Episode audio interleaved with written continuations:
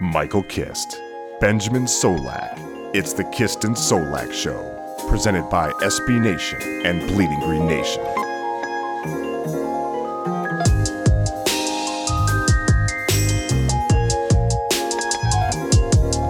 You are flying high on the Kist and Solak Show. This is episode 74, brought to you by the fine folks at SB Nation and Shoot! Bleeding Green Ah! Nation.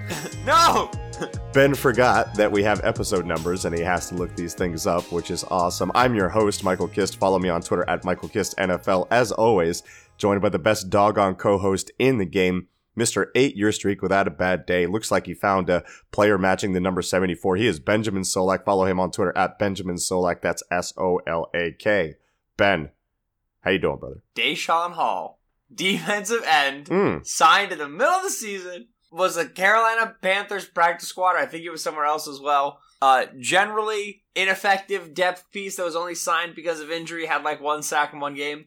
Daeshon Hall wears number 74. Suck it! I survive another day. Ben, so let's talk about some Senior Bowl stuff today. That's going to be the main topic of the show. We'll go over the game and then we'll use that as an umbrella to talk about some individual prospects, how their specific week was, you know, through an Eagles lens, of course. But first, I wanted to talk about this proposed trade on CBS.com. I believe it was Will Brinson that came out with a mock draft and Mhm. then put out a potential trade for the Eagles. What it proposes is that the Jacksonville Jaguars and the Philadelphia Eagles do a little swappy swap. So the Jaguars would send the seventh overall pick and the nice 69th overall pick to the Eagles for Foles, number 26 and 54. Now, he also said that the Jaguars could put together a package that includes Leonard Fournette and another later on pick for Foles as well. I don't really see this as an option for the Jaguars, which is interesting because Blake Bortles is on contract. If they cut him, that's $10 million worth of cap money. So the option for Foles, which the Eagles would have to pick up for this to be a thing, means that the Jaguars, at bare minimum, are paying $30 million at their quarterback position, which is not ideal when you just end up with Nick Foles at the end of the day. Now, the other part of it is the whole Leonard Fournette of it all. And I, for one, do not care for being a dumping ground for top five running back contracts without top five running back performance and bad attitudes, which is the reason why they want to ship him out to begin with. Ben, what did you think of this trade proposal? Is there any chance whatsoever? Right. So here's my thing: is like I'm I'm very interested immediately in any trade for Foles because then we could potentially get things that we wouldn't get otherwise. Like the main thing we're getting compensation wise from Foles right now is a third round compensatory selection. Seven is objectively better than that. Even though you're also sending 26 and whatever it was, 54, I think is the other one. 54. You're still getting back 69, so yeah, I mean, that's that's enticing to me. Yeah. I, I will pay attention to any trade offer. There's obviously multiple hurdles to clear. Like you got to make sure the contract situation with Foles is correct, uh, and that the Jaguars want to make that trade and take on Foles' uh, contract. Because again, if we're talking about trading Foles, it's I believe almost completely like there's no other way to do it besides having Foles on a one year. $18 million deal, or it might be, it might be $20 million deal, the mutual option, in terms of what it would look like when he was traded. So they'd have to want to trade for him on that contract. One. Two, Foles has to want to go there. You know what I mean? Like, if Foles is like, I don't want to go to Jacksonville and only be on a one year deal. I want to go somewhere else and be on a multi year deal. You probably have to respect that if you're Philadelphia. Like you, you, you, you know, this is like there's doing business, but then there's also like retaining your your standing in the league as a place where free agents really want to go and a place that treats players right. And like you know, Foles is a big, as big of a of a, a figurehead for that example of that as you get there's a couple different obstacles to clear, but yeah, I'm, I'm listening to any trade offer just to see what I can get from a player who's worth more than a third round compensatory pick. The only reason you would do this is because you had somebody at seven in mind that you know will be there. It's the only reason. You can get a good player at 26 in this draft. You and I have, have had discussions about this. We've seen this. You know, they called the defensive line class historic. 25. 25, excuse me. They've called the defensive line class historic. Didn't Brinson put like 26 in like the trade, and that's why I thought it was 26? Didn't they? He listed it incorrectly. Maybe, yeah, somebody did. He did put it at 26. We pick at 25, right? I'm not taking crazy pills. Yeah, no, that's wrong.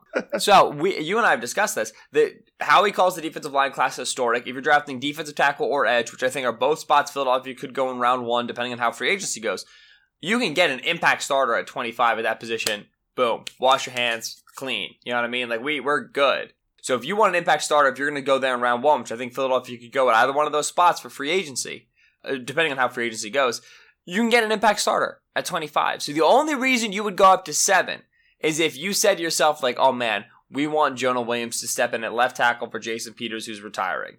We know he'll be mm. there at seven. Let's make the move, and, and we think that that's that's worth it. That that's that's at value. We have two second rounders, so we can move around the second round picks a little bit and be okay with it.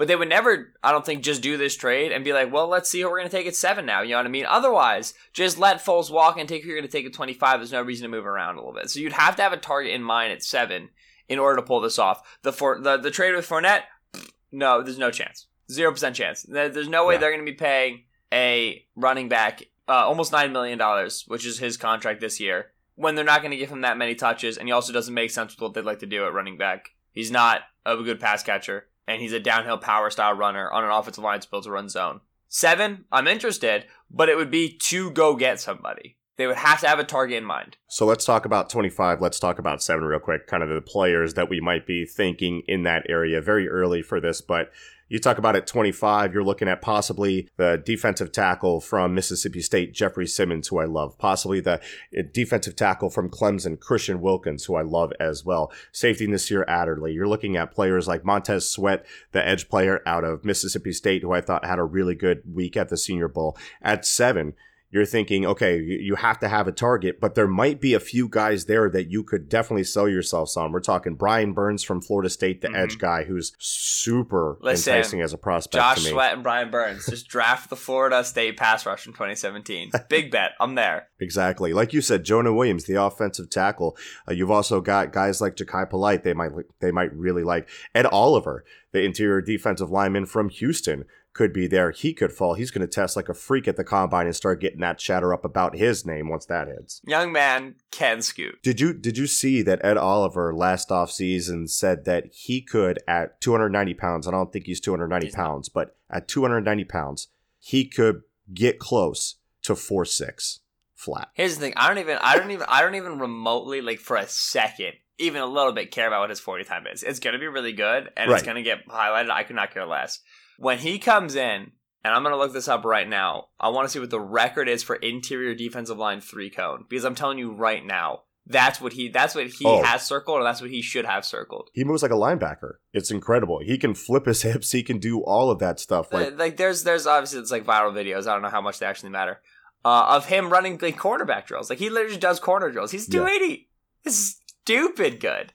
Okay, the record for three cone drill for an interior defensive lineman is oh my gosh, it belongs to Fletcher Cox at 7.07 seconds. And I absolutely 100% believe Ed Oliver can Oliver's going to beat that. I absolutely do. So the Eagles, if they were to move up to seven and draft Ed Oliver, would have two of the highest times at three cone yeah. which is incredible. Let's talk about let's talk about the three cone why that matters because yes. that's talking about how you can corner through contact and all of that stuff. You want to add on to to what three cone means for a prospect, especially a defensive lineman when talking about their pass rush and what they can do with their flexibility. Let's well, firstly, let's start with this. Aaron Donald came into the combine at 285 pounds. He ran a 7.11 three cone. Fletcher Cox came in at 298. 13 pounds heavier and ran a 7.07. Better three cone than Aaron Donald. That's nuts. That's my new favorite, like, little little uh, NFL yeah. draft trivia. Fletcher Cox is the fastest three cone of every interior defensive lineman ever. The three cone drill is also called the L drill because you run an L. You start at like the the bottom right corner of the capital L. Uh, you run to the the bottom left corner. You run it back, and then you run that whole the whole L, and you finish again at the bottom right corner of the L. And you can look up you know videos of it at the combine and videos of it for a, a, ton of different sports. It measures change of direction, ability, and agility, and your ability to bend through corners. Which, when we talk about pass rushing prospects, and mostly on the edge, but often on the inside as well, we're talking about their ability to bend through corners. Fletcher Cox can penetrate a, a defense, he, or penetrate an offensive line. He can get into the backfield, but what really makes him excellent at finishing plays is his ability to put a foot in the ground, turn the corner off his penetration, and then uh, attack the quarterback at his set point. So it's the ability to maintain velocity through angles to continue running at extreme angles to the ground. Ed Oliver, like Fletcher Cox has got like a, a higher, more high cut frame. So the fact that he has a 7.07 is mind boggling. Like that's bonkers. I would never have guessed that. I would guess it was good, but not like, you know, top one. When you look at an Aaron Donald or Ed Oliver like frame, shorter, squattier, lower center of gravity, those frames really lend themselves to doing well in the three cone. You're more likely to be able to operate at extreme angles as compared to the ground, you know, uh, running through these angles.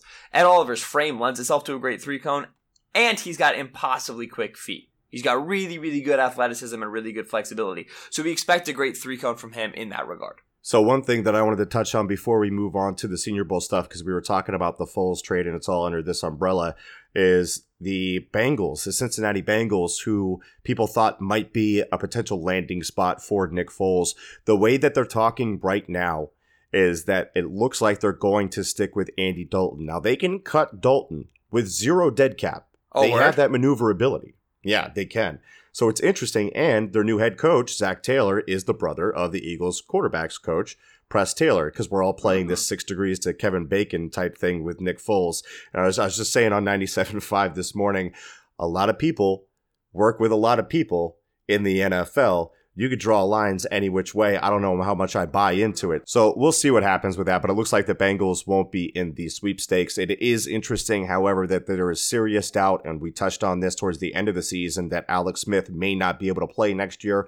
Washington could be in play for Nick Foles. Ben, anything else you want to talk about with Nick Foles before we move on to the Senior Bowl recap? It's fun to talk about trade things. He's likely just going to walk and just start getting your head Yep. like just contract wise.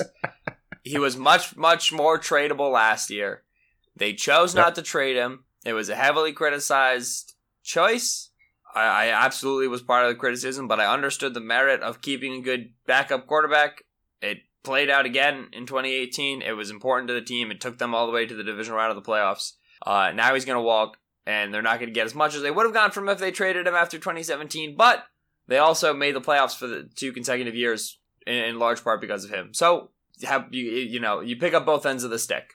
This is simple reality of it. I find it interesting because the Jaguars with Tom Coughlin there at the helm didn't make a big offer for Foles, and now we come back a year later and we expect them to make some huge offer for him. I just I, I, I can't connect those dots. Right, and it, it's head. it's the whole like DeFilippo thing. Well, DeFilippo coached with Foles for one year, sure, but he's been developing young quarterbacks for his entire time in the career in, in his entire career in the league. So I really, I just Right. don't think it's going to be Jacksonville, and I'll, I'll gladly change my tune if I hear anything otherwise. Everything I've heard is Jacksonville is a non-starter. Place like Cincinnati, more interesting. Place like Miami, more interesting. New coaches, you know, potential for rebuilds for bridge quarterbacks, whatever. Weak quarterback class, add some color to that. But Jacksonville, I just, I, I'm, I'm not. There doesn't seem to be run on Jacksonville. Now, one thing working in the favor of the Eagles is the performance of some of these quarterbacks at the Senior Bowl. Let's get into the Senior Bowl recap. The North wins 34 to 24. The score does not matter. One interesting point is that Duke quarterback Daniel Jones, a favorite of mine, he's not a favorite of mine, is your MVP. 8 for 11, 115 yards, a touchdown, also added a rushing touchdown on a read option play. He did have one should have been interception by Juan Thornhill, the safety from Virginia, dropped it. He had intercepted Daniel Jones earlier in the season on a duck. Juan could have such good interception career numbers if he just didn't drop passes. It drives me nuts. I Right. really like Juan Thornhill. I thought he had an up and down week. I'm a little lower on him than I think I, I, I was. I have to like, you know, make Right. sure I know where I want to put him relative to the tape, relative to what I saw. Mobile sucks for safeties and corners. It's just like impossible. Well, they they went light on cornerback so that they could get cornerback more cornerback reps from the safeties. The teams wanted that, which already puts the safeties in a bad position. Yeah, so you know, like like like Thornhill took like seven reps that I saw as like a single high safety in cover three, which is what he's gonna do at the next level, most likely, right? Like Nasir Adderley was another one out of Delaware, a kid who's gonna maybe maybe go in the first round. Has been mocked to Philadelphia, and I like that fit because he is a versatile piece. He does have good coverage ability. He was great over tight ends in Mobile, but his primary deployment is going to be as a free safety, and he just didn't play the position during practice. You know, so it's like Right. like Nasir Adderley had an up and down week. Well, yeah, you would too if you were not playing where you were where you played in college and we're going to play in the NFL. You know what I mean? So it's a nice opportunity to check some other boxes, but like that's what's important to remember. Either way, yeah, Thornhill.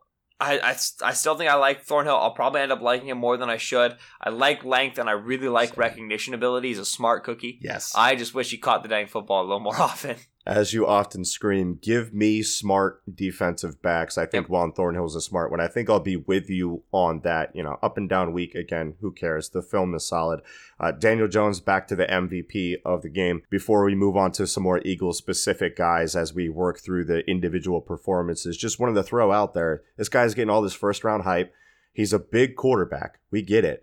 That does not mean he has a big arm. People are going to associate big quarterback with big arm. He does not have one. We saw multiple balls die on him. Right. His accuracy just falls off a cliff when he has to get past his first read, which he rarely had to do, as your piece on uh, Daniel Jones contextualizing quarterbacks for the draftnetwork.com pointed out. Rarely ever had to get off of his first read. He was Yep. really babied in that offense. So MVP or not, I don't care, man. What were the past two MVPs? It was Kyle Lauletta. Who was the other one uh, year before that? Davis Webb, baby. Yeah, right, Davis. So uh, the quarterback performances, I mean, Daniel Jones was all right, but the warts were there. He threw some real ducks. But Here's here's my thing with here's my thing with like big arm. What does Yeah. big what does big arm look like? There's two things big arm looks like. Right. Velocity, usually to the Mhm. short and intermediate areas, and then distance on a deep ball. Yeah. And so I personally believe that Daniel Jones has a good arm. I think he has a strong arm. I think short to intermediate. Right. Uh, When I That's say fine. that, I'm referring to the fact that he can throw with heat to the short and Yeah. intermediate areas, and he can do it off platform, which is most, which is where you have to recruit more arm strength because you're not getting as much torque from your hips. So that's where he has a strong arm. Now his deep balls suck; they're really bad. His deep accuracy is laughable. He is throwing catchable passes about one out of every three attempts. It's not great.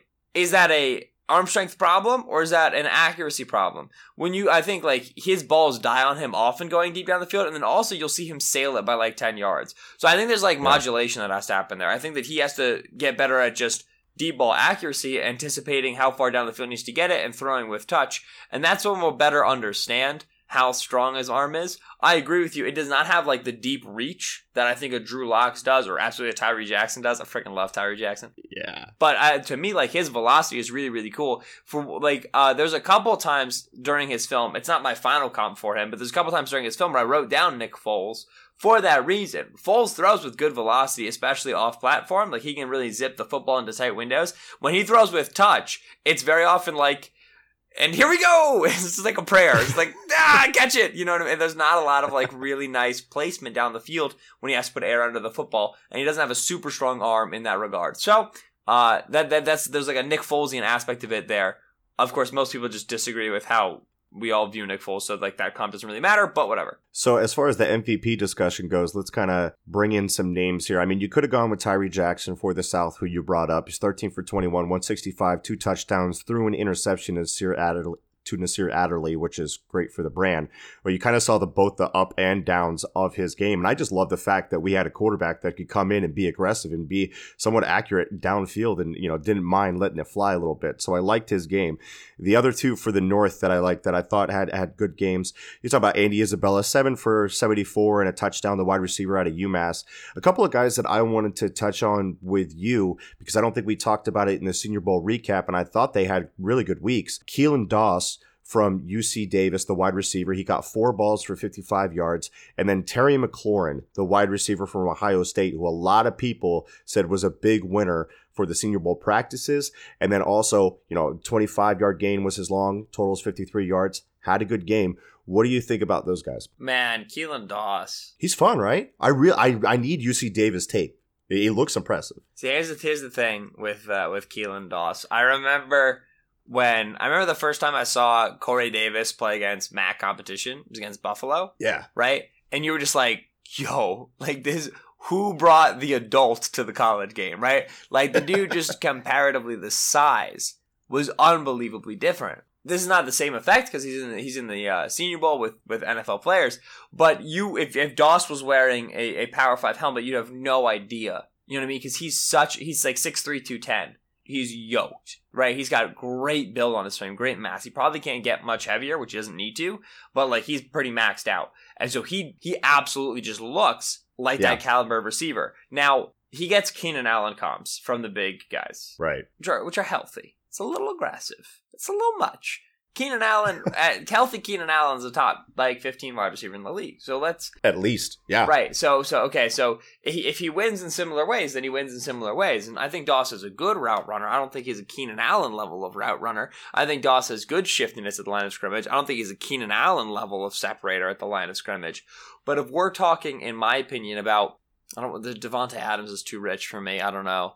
Like a Mohamed Sanu type, Marvin Jones type. Sure. I mean, I'm there. Bigger dude, decent mover. I haven't spent a lot of time on UC Davis tape, like you said. It's hard to get to. There's not a lot of great cut ups on him going around. But I could, I, I you could have put the bunch out there, and I could have picked out Travis Fulgham. I could have picked out Penny Hart. Could have picked out Andy Isabella because they didn't look like Power Five bodies.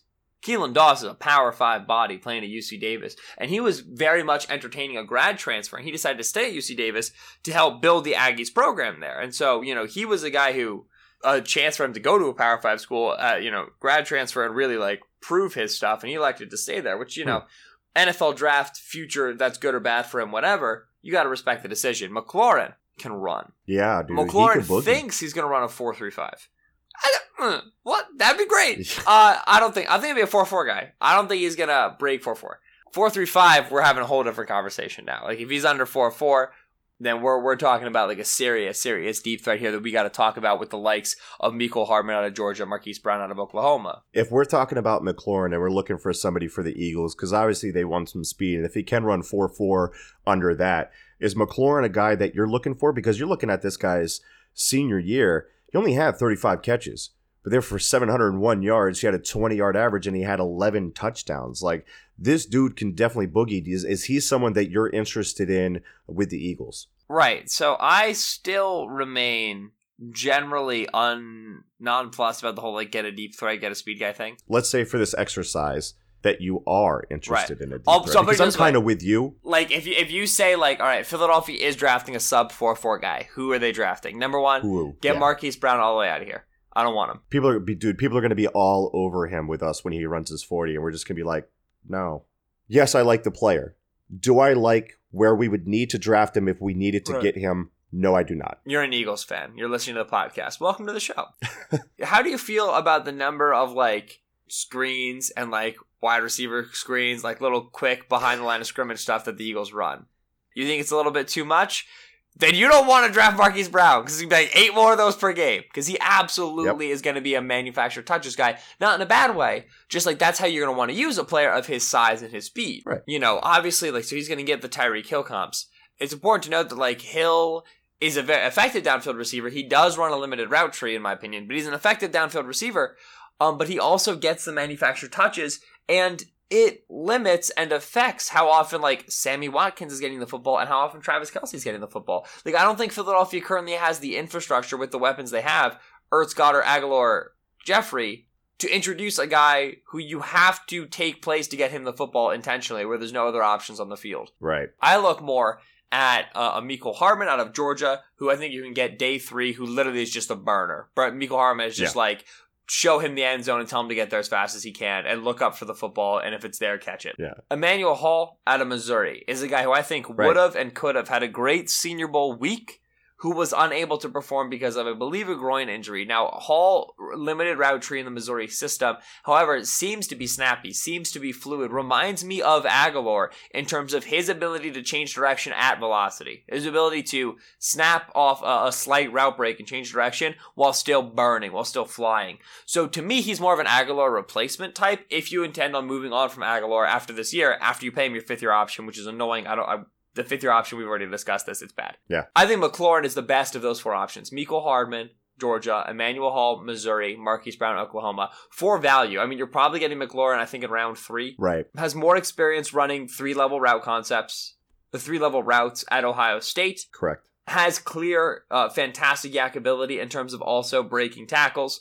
Has demonstrated great route running ability, especially at the Senior Bowl. And he's also going to be, if uh, we're talking about potentially a sub 4 4 guy, I feel- still think he's going to be a little bit over 4 4. He, I think, makes more sense in like what you wanted Mike Wallace to be. I think that that, like, McLaurin makes the most Right. sense for Philadelphia round and value wise. So, sure, sign me up. I still don't think Philadelphia's going receiver with their first four or five picks. And, and I'll say about Emmanuel Hall from Missouri, you know, a lot of the times they're, they're limited route trees because like they'll have on one side they'll have a streak, on the other side they're going to have a curl, and they're going to tell Drew Lock to take the best look Well, what I liked about Hall was his ability to to even with that limited route tree. I mean, his releases for for that type of offense, his polish as getting out of the line, getting off of press. I mean, he had a slant on a touchdown where he had a beautiful release. It was really quick and he was really explosive out of it. So he can do those things. There are flashes of him not just being a straight line guy. He snaps off those curls really well, so you know he's a shifty guy. So Hall is interesting to me. I have to watch more of his tape. I've only watched two games so far, but he's definitely one in that area. You know, if they're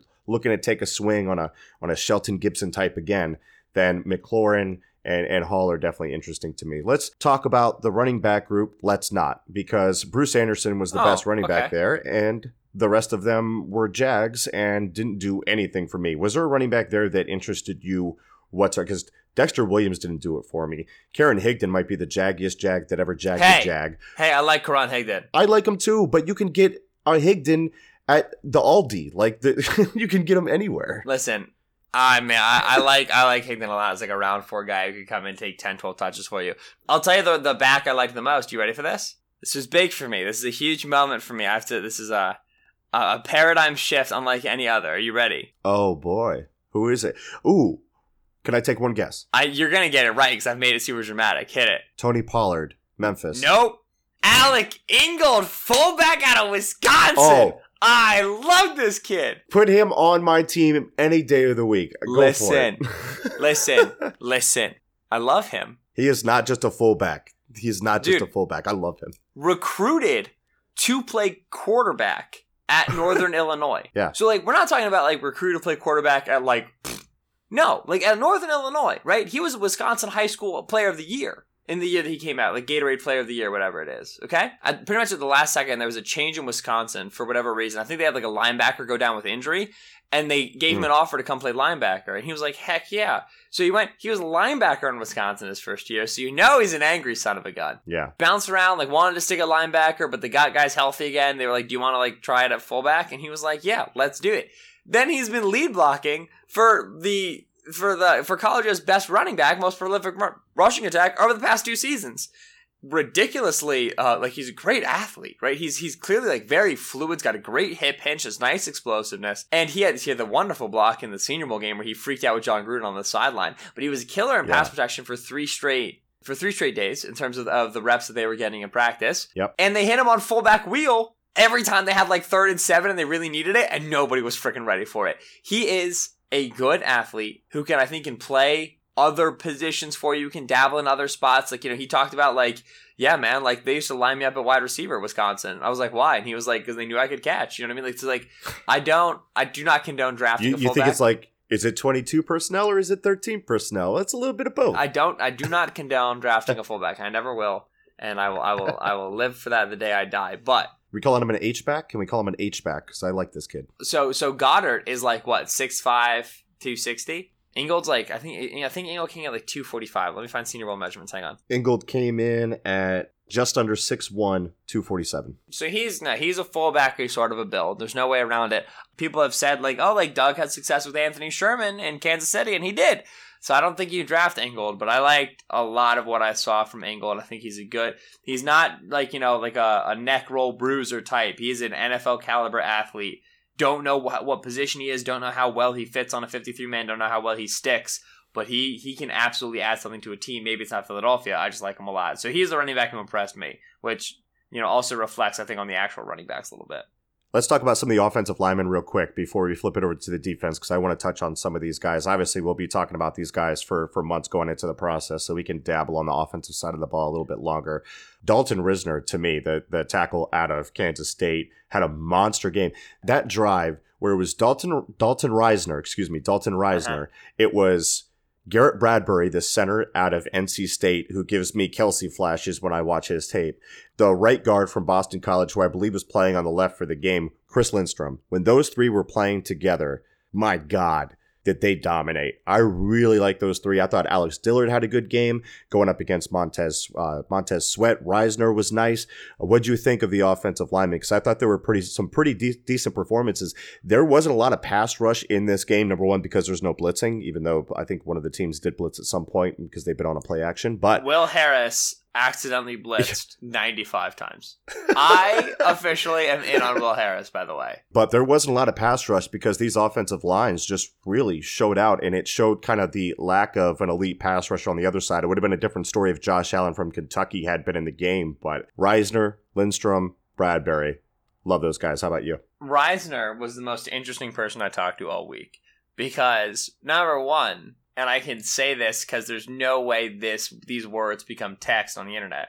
Risner searches his name everywhere, right? Like Risner, like yes, he does. if you tweet about Dalton Risner, he will like it within ten minutes, unless it's bad, in which case he will block and unfollow you. He was throwing haymakers at one point in the practice with Zach Allen. I'm not. That's not a metaphor. He was throwing punches at this dude, Yeah, and Allen no. was punching him back. Risner immediately after practice liked my tweet about it. Like he, he's he's No. searching for himself. Absolutely, right? So that's number one. No, by the way, you have to if you're going to tweet about prospects, it's a very good idea to figure out who searches their name. So if you need to talk about them, you can put their first initial and their last name if you're saying something bad about them. Go ahead, Ben. Yes. No, that's that's number one. Number two, Risner, like you said, got in it with Zach Allen. Risner on the third day of practice was clearly amped about something. He got in a scrap with Josh with Zach Allen.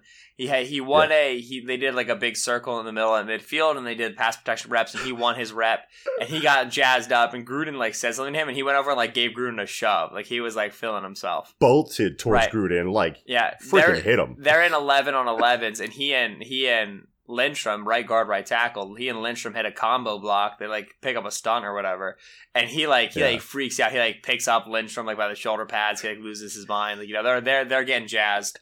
And so I'm talking with him after practice. And he was like, like I read everything you guys write. Y'all say I can't play tackle. Y'all say I have to be guard, to be a center. I'm a tackle man. I want to show everybody out here I can be a freaking tackle man. He's not saying freaking by the way. He's really lit up. Yeah. He is feeling himself. and I'm asking him like, you know, like, oh, did you feel like you were like trying to amp up the third day of practice? He was like, yeah, man. It was the last day to show everything, and like everybody was being soft. I don't want anybody to be soft anymore. And I asked him about like playing next to Lindstrom. He was like, this is what he said, and this was the funniest part of the whole interview for me. this is all he said. He goes. Yo, Lindstrom, man, that dude is a guard. He's a guard, man. Lindstrom is a guard. And I was like, I was like, like, I was like, yeah, I have the roster. Like, what? Like, I was looking for more information. Like, but like, he's like, like, it just he he clearly loves playing next to Lindstrom. Was also a nasty dude. Uh, Risner had a great weigh-in where he hit the Mm. benchmarks for length that you'd like to see from your offensive tackle. Yep, over 34 inch arms. Right. He had a great day of practices. One of the most animated guys out there, finishing, you know, uh, all the stuff that offensive line coaches really like to see in terms of a week of practices, right? There's still, I think, movement concerns and the, you know, kick slide stuff, whatever. But he absolutely made his case for playing tackle when, like, you know, beginning of the week, Jim Nagy saying, like, I think he's a center at the next level. Risner went and had like three great days of practice at tackle. And so, you know, he's he's definitely going to be a guy who I think the more spots your team needs in the offensive line, the more likely you are to draft Risner early. I think he's still a round one conversation sort of a guy. My my rankings coming into the Senior Bowl, my three best players were Lindstrom, and then a little bit of space, and then Sweat and Risner were pretty close. They were like three or four spots separated on my big board. Yeah. And Risner had a great day handling Sweat in the in the game. Man, Risner really really had a good day against Sweat, and so uh, it- it's interesting because they obviously played in in the uh, in the season, They played in the regular season. and yep. Sweat wiped the floor with Risner. Sweat beat him on Yeah. multiple occasions. And so it was really curious to see, to go back, watch that game film, and then watch, obviously, the Senior Bowl game or whatever.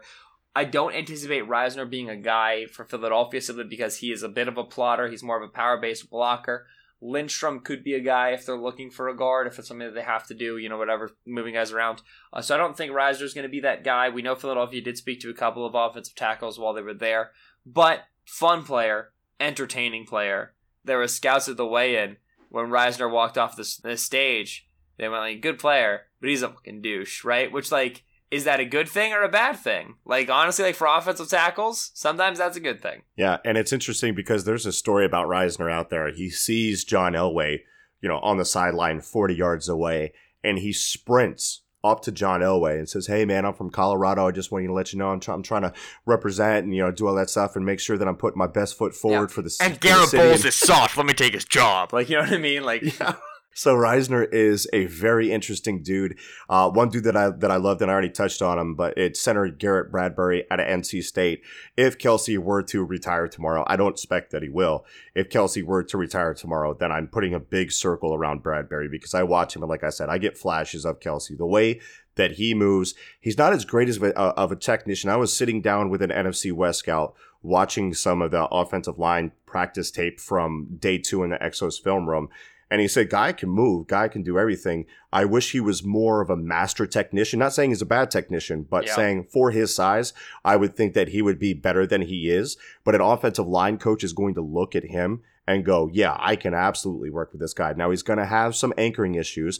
He's a little bit light. I mean, this is basically what we're talking about with Kelce. He's also a converted tight end too, so he doesn't have this long time span at the position, so he's got room to get better. But he moves so well. I put on his Boston College tape, and you know, with his technique too.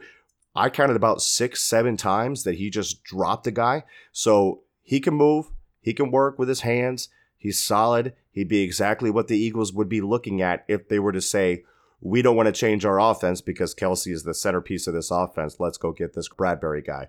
Let's touch on one defensive guy before we go. We already talked about him. Montez Sweat getting locked up by uh, by Dalton Risner for most of the game. Yeah, he's been the most hyped up prospect from the edge rusher position from the Senior Bowl. Had had had a solid week of practices. What do you think about his game overall? Is he somebody that entices you at 25 for the Eagles? Because he's not the bendiest guy, but what I like about him is he really knows how to use his use his length, lock out with his arms and create a two-way go for himself where he can manipulate you and go inside or outside because he's got that separation and he has you locked out.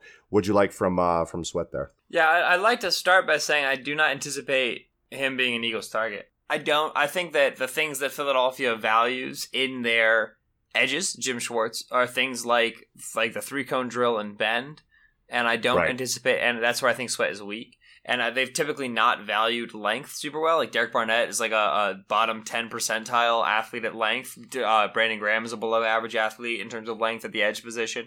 And meanwhile, Sweat is like you know the biggest wingspan we've ever freaking seen. You know what I mean? Like dude is almost got thirty six inch arms. Ben, he's yeah. got some poles on him. Dude's got pythons, and so it's like you know like that's great and that's good. It's just not what I think Philadelphia has valued at the position. So I don't know how effective Sweat's going to be rushing from I, I like it's it's the question of like does rushing from the nine technique benefit this player? I don't think it benefits Sweat. I think Sweat is better when he's at a five or a seven, which he can get immediately yep. into the frames of tackles and use his length right yep. away. And so I don't think like the scheme benefits the player. So sure they could still draft him, but they would not use him as a nine technique, which the Schwartz is moving away from the wide nine a little bit, but still like you know like the, their edge rush is predicated on quick explosiveness from the outside, and so that's just not where I see Sweat winning. So I don't anticipate him being a target. That being said, 25 is the right area for him, and there's a need. So if it's what makes sense, and it's what makes sense in terms of like how the board falls, and I'll be fine with it. I think Sweat will probably, uh, yeah, I, I think I can say pretty comfortably he'll end up grading higher for me than Derek Barnett did in the 2017 class in terms of his ability as an edge rusher. Barnett fit a little better what it is that Philadelphia wants to do on defense, in my opinion. Uh, you know, he's a more natural fit. But that being said, I just think Sweat is a better player flat out.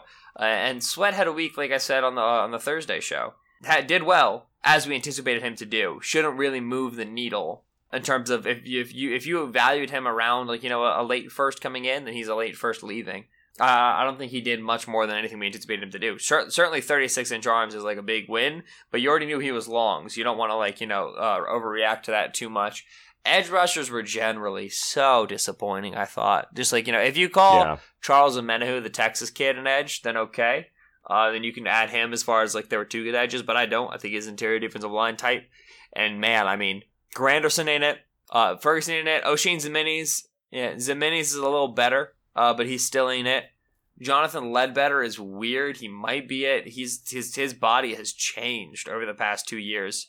LJ Collier is the only player who, the TCU edge, who didn't get as much attention as Ben Banogu, the opposite edge, who was also there during the season, but he had a much better week. He's the only player where I'm kind of interested to see what what's up. And then Anthony Nelson is, is I still like Anthony Nelson, the Iowa edge. This kid's like two. You're gonna win on Dillard in the game. Yeah, well, it, yeah, because Dillard's not that great. Um, he's like six seven, two seventy. So he's not a Philadelphia type. He's absolutely going to be like a three-four end. He's going to be a, a strong Right. side end sort of type. But I like him. There's like for Philadelphia's purposes, the edge crop I thought was super weak. Ben, I think that's going to do it for this Senior Bowl recap. Of course, we'll be talking about more of these defensive and offensive prospects as we go through this pre draft process. We are officially in draft season. We're going to be talking a little bit during the week about the Super Bowl. Of course, I'm going to bring some people on to talk about that from, you know, the Rams site, from the Patriots site, and get their perspectives on the game as we ramp up towards the Super Bowl. Obviously, we're in very much so draft mood.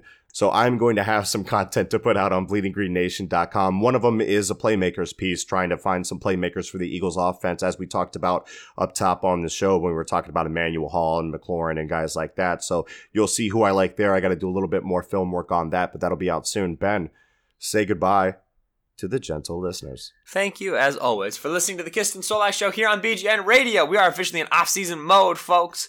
We had our time off. We mourned the loss. We went to the Senior Bowl. We are back and we are ready to go. What you can anticipate from me moving forward is a lot of pointed positional work. And so, upcoming in the next week, you should anticipate a look at Jason Peters, a longtime left tackle for the Philadelphia Eagles, who experienced a drop off in play this year. That's the long and the short of it. What's his future going to be like? Should he be retained at his contract number? Is it likely Philadelphia moves on from him? Does he retire? And who options could be in terms of solving the issue at left tackle? Does Philadelphia stay with who they've got? Do they draft a guy? How early do they draft him? So this is offensive tackle, specifically left tackle week for me at Bleeding Green. You can find that written work uh, at Bleeding Green on Twitter, bleedinggreennation.com. And of course, you can find some of that analysis here on the show at BGN underscore radio. Now, if you want to catch every single offseason show, which I'm sure you do, make sure you subscribe on whatever app you listen to your podcast, iTunes, Stitcher, Podbean, or otherwise. If you do enjoy the show, we do appreciate ratings and reviews. We had a tremendous influx of those as the season ended. And if you missed out on that, don't worry. Uh, we would still love to read your thoughts. And if they're funny, share them online. As always, I've been on Twitter at Benjamin Solak. That's S O L A K. Michael Kist on Twitter at Michael Kist NFL. That's K I S T. We're going to catch you later this week. We all we got? We all we need. Fly, Eagles, fly.